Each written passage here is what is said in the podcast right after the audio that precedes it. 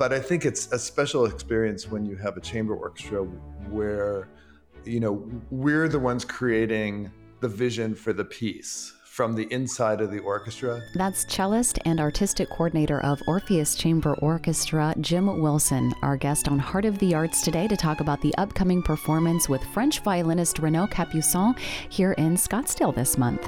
I'm Melissa Green. Welcome to another episode of Heart of the Arts. Cellist and artistic coordinator of Orpheus Chamber Orchestra, Jim Wilson, is with us on the podcast today. Thanks for talking to KBAQ. Sure, it's my pleasure. So, I wanted to first ask since I've been in public radio or classical radio for like 10 years now, and Orpheus Chamber Orchestra has always been huge. We play them every day. And they're definitely one of my favorite orchestras. And I've studied music, but for me, how I would describe the orchestra is they have that classic sound. You know, chamber music is supposed to be personal, but they really draw you in. And I like, I feel uplifted by the music. How would you describe that sound and how it's evolved?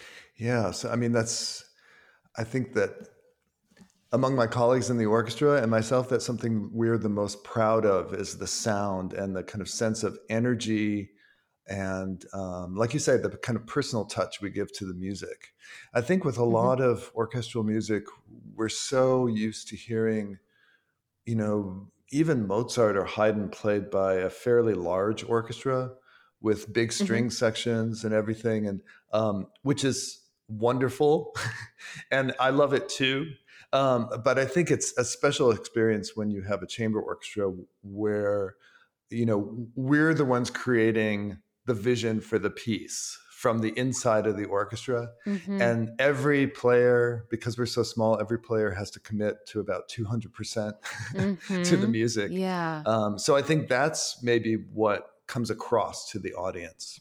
Yeah. And I know that when we play around the world, that's always the thing that strikes people is the kind of sense of energy and the kind of the defined vision of the piece. Yeah, exactly. There's definitely a different energy to it. And that's why I described it as almost more of a feeling than, you know, other sounds that I hear. It's just something that I describe more in from my body. Right. Yes. Yeah. Mm-hmm. And it, you know, when you're playing in the orchestra, it feels that way too. It's it's it's mm. electrifying when you play in the orchestra. You feel like you're like like doing some amazing like downhill skiing or something, you know, something that's a little terrifying and a little on the edge, but also exhilarating at the same time. Oh, that's a great way to describe it. I love that. Um, so like we've been talking about, it's a conductorless orchestra. And what some audience members might not know is a lot of it is about body language. Yeah. So, um, one thing that's evident to everybody that sees Orpheus in action is, of course, that we don't have a conductor and that we really rely on a lot of movement um, to to stay together and also to show the musicality of what we're thinking of in the moment. Um, and a lot of the responsibility comes down on the concertmaster, who is you know first chair, first violin, and so they they they're kind of a number one person to keep things together. But then from there that position, then there's um, many many other touch points within the orchestra. Um, even people the furthest away from the um, concertmaster have to do a lot of body language so that we all stay tight. Mm-hmm. Yeah. And then this is all part of um, the other mission of the ensemble of looking through the lens of a chamber orchestra. So, again, kind of touching on that, you know, looking through that lens, is that basically what you just described? And is it that a totally different feeling than I'm sitting next to everyone in a symphony and there's the conductor? Yeah, I think I, you know, like I was saying, because we're small in numbers, the sense of personal responsibility that you have towards a performance, or even in rehearsal, is just massive. Yeah, there's no place to hide, um, and uh, mm-hmm. and you can't just sit back and rely on your colleagues to kind of pull you through. You have to you have to join hands and do it all together. And it's you know it's it's really interesting. For instance the program that we're, we will be be playing out there uh, very soon, um, is has one of the kind of typical big orchestra pieces on it that you would hear, which is Mussorgsky's Pictures at an Exhibition, mm-hmm. and we we had our kind of artistic friend and collaborator Jannina Norpoth arrange it for our orchestra. So okay. arrange it for a small orchestra, and I'm very curious to see. We're we're just going to go into rehearsals very soon with that, but I'm just curious to see how what experience that will be as compared to playing in a large symphony orchestra the same piece. Yeah. Wow. And so thinking about that kind of piece and what you just said about 200%, I always find it fascinating too when musicians fly in and they get together and they only have this amount of time to rehearse together. So they really have to be on when they come together. Like at that yeah, 200%. you have to be on and yeah, yeah, absolutely. And and and the also the level of personal preparation that you have to do is really big. Uh, in Orpheus. So yeah, you know, uh, we all get our parts well in advance, and we also get the scores to the pieces. Right. Um, and mm-hmm. so, and we, especially if you sit in a principal chair or if you're a wind, you really make a lot of marks in your music so that you know what's going on at all times, what what the important voices are, what should come out. You know, if you're playing along, you know, similar material with other sections. Mm-hmm. Um, and and and again, that that makes it easy when we go into rehearsal. Um, it's always the first read through tends to be of excellent quality already, and then it and then it's just a question of kind of refining it down. Yes. So all of these wonderful things that we've been talking about, there's also, of course, got to be with that closer knit group, you know, arguments about how things should be done. I mean, healthy arguments. yeah, yeah, yeah, yeah. And our rehearsal, if somebody were to be a fly on the wall in our rehearsals, they they can seem quite chaotic at times and contentious at times. And but you know, that's I mean, the old thing they say about democracy is it can be messy. Mm-hmm. Uh, and then we're a very democratic uh, orchestra by design, where everybody gets a say in how the music goes. And so, yeah, sometimes it can be messy, um, but we have a code of conduct, uh, and uh, I think every and a huge level of respect for all of our colleagues. And so, you know, even if you disagree with somebody's uh, comment or the way that they want to do something, you you you you still listen to them and give them that consideration. Yeah, exactly. And then um another thing that I read was that you have a designated set of people who listen in on rehearsals and give their feedback. Is that like these designated listeners who kind of is that accurate? Are they part of the orchestra? Yeah, Are they just yeah. listening? And it sounds fascinating to me. Just yeah, this you've Melissa, you've done your homework on our rehearsal process. Yeah, so we we actually you know we have we have terms for a lot of things and so one of the terms we have is designated listener. And all that means is that somebody uh, pretty much at all times during our rehearsals somebody will put down their instrument and not play but they'll go to the front like if it's if we're rehearsing in a hall they'll go out into the where the audience sits or if it's we're rehearsing in a room they'll go to kind of the front of the room and they'll just listen um, and listen for problems. And also then the orc that allows the orchestra to have an objective ear. So if we're wondering what sounds good the designated listener can just say no that doesn't sound good. Yeah. Try something else. Mm-hmm. uh, and that's a huge i mean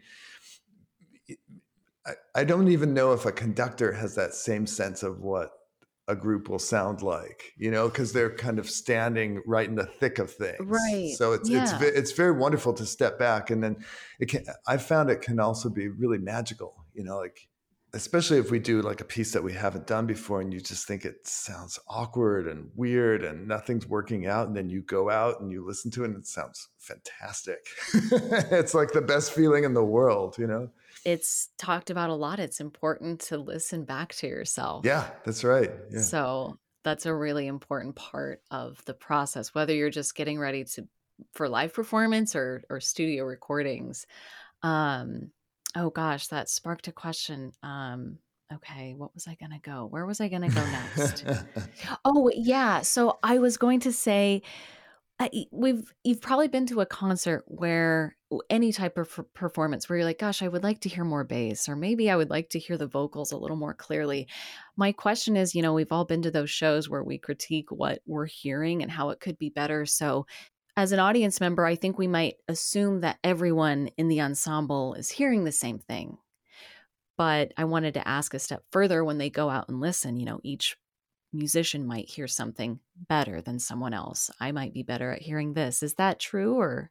Yeah, it, that that's really interesting. And, and the the thing about the the listeners is that everybody has their own personality, and they're they're searching for something in the music that wouldn't occur to anybody else you know and I, yes. I, tend to be a very like uh, when i when i listen i tend to be uh, how do i put this i hear the like the big picture and mm-hmm. usually like if it like moves me in some way whereas mm-hmm. some of my colleagues will go out and be like no the 16th notes aren't together or you know something yes, a little exactly. more technical that mm-hmm. you know mm-hmm. that when I listen, I don't listen for those kinds of things because I always assume they'll get taken care of by themselves, or or no one will notice. Yeah, you know. Mm-hmm.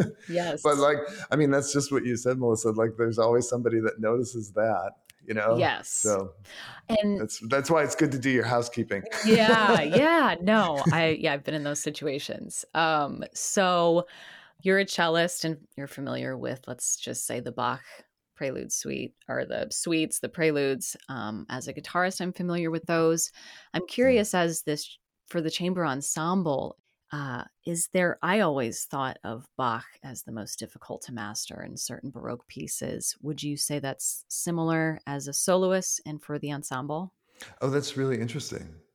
I, I, I never thought of that before. Like I, I was thinking of Mussorgsky and the orchestration and this big giant piece, and then you know Baroque music, and I was like, I wonder as an ensemble if there's, you know, they need more discussion about this genre or this form or this era. yeah that's eh, that's really interesting and every i mean when you're a musician i think you start to realize that every single kind of era of music or genre of music or whatever requires like a different way of playing or a different way of kind of approaching the music so definitely something like bach or other baroque composers that has its own musical vocabulary that you have to take on yeah. you know when you play that and then some and something like mozart which is actually incredibly pleasurable to play it's also really it's like a it, it sends you down a rabbit hole of interpretation like there's so many different things you can do with it and so many ways to play mm-hmm. it and mm-hmm. Yeah and that, and that's that's also fascinating as well. yeah. those and it's fun to be able to be like this has so many different interpretations what whoopsie my, there go my glasses uh, what are we going to do what are we going to do with this yeah and the be- the better the composer and the better the piece i mean like like you said the bach you know cello suites i mean those are fantastic pieces written by one of the best composers in from history and so like there's so much depth there and you I don't know. Mm-hmm. As a as a cellist, I feel like I can never kind of reach my ideal. Yeah. You know, and so I'm always trying something new, and I think that's it's really great to broaden that out then into what an ensemble like the Orpheus Chamber Orchestra can do. It's like I don't think you ever reach your ideal. It's always you're always experimenting, and you're, you know, you're working with the personnel that you have which changes over time and so like your interpretation changes and i think that's that's something that's really exciting about you know any kind of music but also about classical music is that it changes all the time yeah it does and it can always c- come around and be relevant yeah that's right in some yeah. way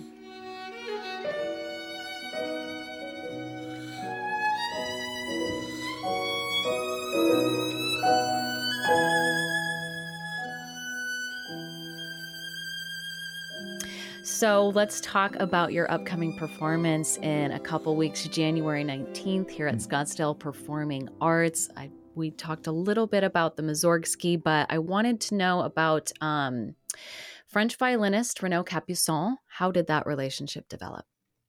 Yeah, so we, um, the artistic team at Orpheus, we're always looking around for people to be good collaborators. Mm-hmm. Um, as composers or arrangers or as guest soloists. And I think that the solo um, relationship with Orpheus is a really special one. So not mm-hmm. not everybody can do it. Not everybody can so, uh, play a concerto with us without a conductor.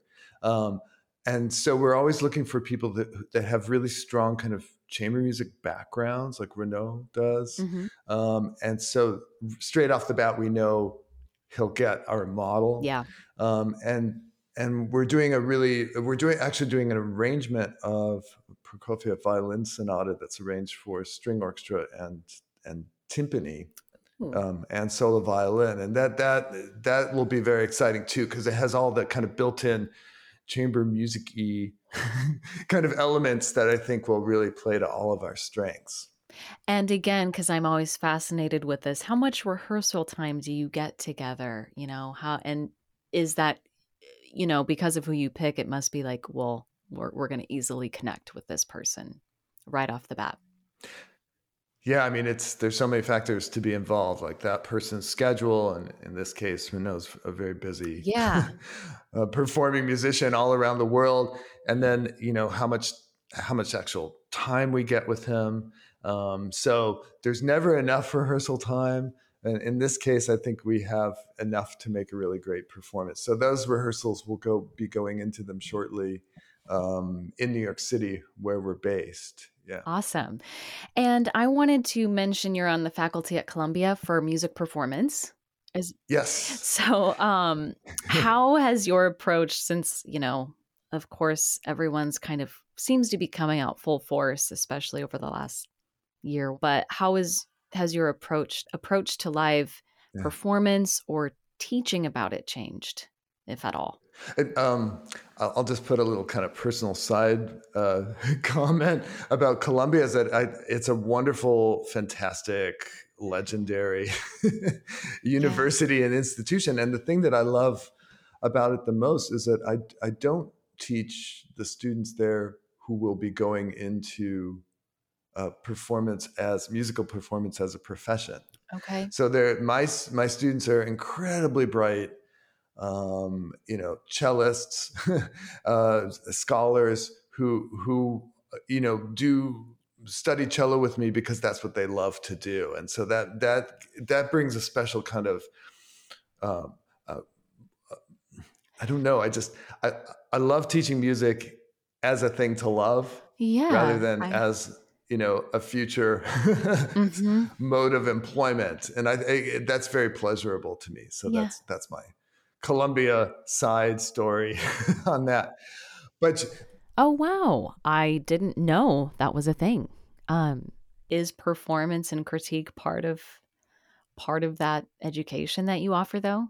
Yeah, yeah, absolutely. Yeah, yeah. So, so they, you know, I, I teach kind of technique, you know, how to play how to play the instrument better. But but I also, you know, I really love teaching. Like if they're approaching a piece, I love saying, I love kind of peeling the layers off and being like, no, this phrase is, is, you know, it should be really beautiful and and try it another way and or you know or if you want to try another way what would that be and and for me that's what i mean that's what the mystery and the beauty of i think classical music is because it's just it's just little scratch marks on paper right that you have to kind of mm-hmm. interpret into something that is yourself you know and yeah. that comes across to the audience as something that's very personable and, and like yourself and i think that that's i think the mark of a good teacher is somebody who can really spark that curiosity and that creativity in their students and giving them a, a, a technical base to allow that to happen yeah, the technical base is so important. But then what you're teaching, it's kind of like acting, like it's, you know, when you go out and do it, it's hard to make the words on the page come to life. Otherwise, it's just a word on a page. So, like, yeah. I'm wondering if sometimes for musicians like yourself, it's, you know, you give it a character, you give it this whole mood. So, like, from start to finish, you feel like you're getting your story across better. Yeah. I mean, that's, that's the whole that's the whole reason to be a musician. right, exactly. um, so what else is on the horizon for Orpheus? You know, outside of or inside of touring? Oh wow! Well, um, you know, this is our 50th anniversary year. That's right. Which yeah. is incredibly exciting. Um, and you know, we're an orchestra that's always evolving um, mm-hmm. and and always kind of devouring a lot of music. And um, it, it, for instance, the program that we're playing there in Arizona has pieces that were written for us, pieces uh, music by other composers that were arranged for us by very mm. you know mm. talented people um, and and and and then a version of a violin sonata that's blown out to be played by an orchestra so you know these are things that i find very exciting um, along with playing you know mozart and haydn and beethoven mm-hmm. but i think that's you know what we can really make our stamp on going forward um, as as an ensemble kind of enrich the repertoire do something different always finding new new ways to be creative. Yeah and especially if these musicians are having pieces being written for them. Yeah that's those are going to appear on the program as well? Yes yes the the piece yeah i mean it's it's a it's a fa- fantastic program. It was the the whole um kind of germ of the program was inspired by pictures at an exhibition. Yes. And you know, and you also asked a little earlier about um, kind of how coming out of the pan- problem problem problems with the pandemic. Sorry, too yeah. much alliteration. but coming, you know, coming out of all those problems, which was so difficult for musicians. I mean, it's terrible. Yeah. And um, and how that affected going forward. And I think this is a program that you could really tell came out of the pandemic because I think one of the things that was a, maybe a um, silver lining is that a lot of people in the arts kind of had to band together and mm-hmm. look elsewhere for inspiration. Mm-hmm. So this is a mm-hmm. program that takes kind of its inspiration from visual um, art. So you know we have mm. the pictures at an exhibition.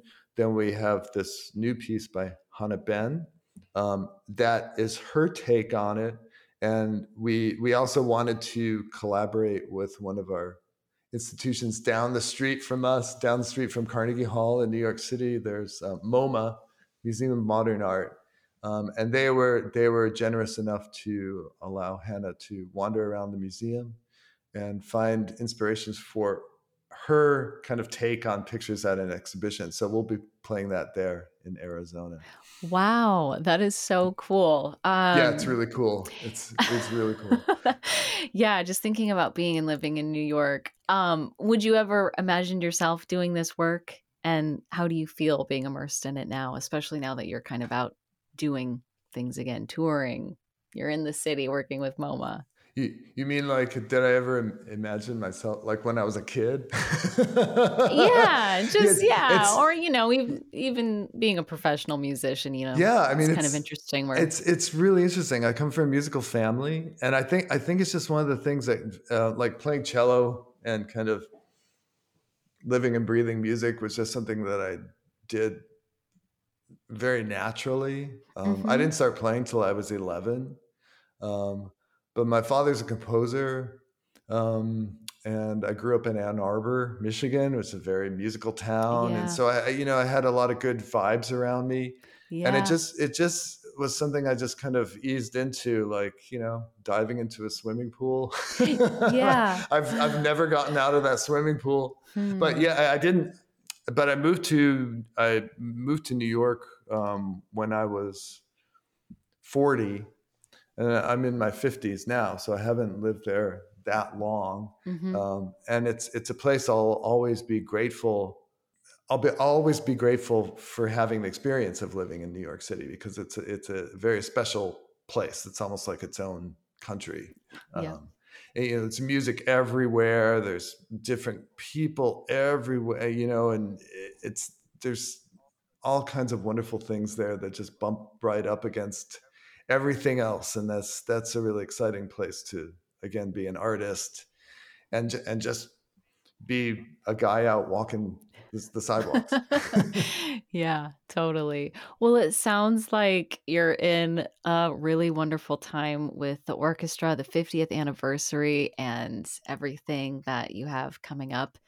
Sounds like you're evolving, and I think everyone here in Arizona is excited to hear them live. It'll be my first time, so I'm excited. Yeah, I'm I'm excited too that our orchestra is is coming out there and playing. It's, it'll be really wonderful. Yeah. Well, thanks for coming on our podcast today, and uh, we'll see you in a couple weeks. Thanks, Melissa. This has been a pleasure. That's the cellist and artistic coordinator of Orpheus Chamber Orchestra, Jim Wilson, who will be bringing the ensemble with violinist Renaud Capuçon to the Scottsdale Performing Arts Center Thursday, January 19th at 7:30 p.m. Tickets and information can be found at scottsdaleperformingarts.org. For KBAQ Heart of the Arts, I'm Melissa Green.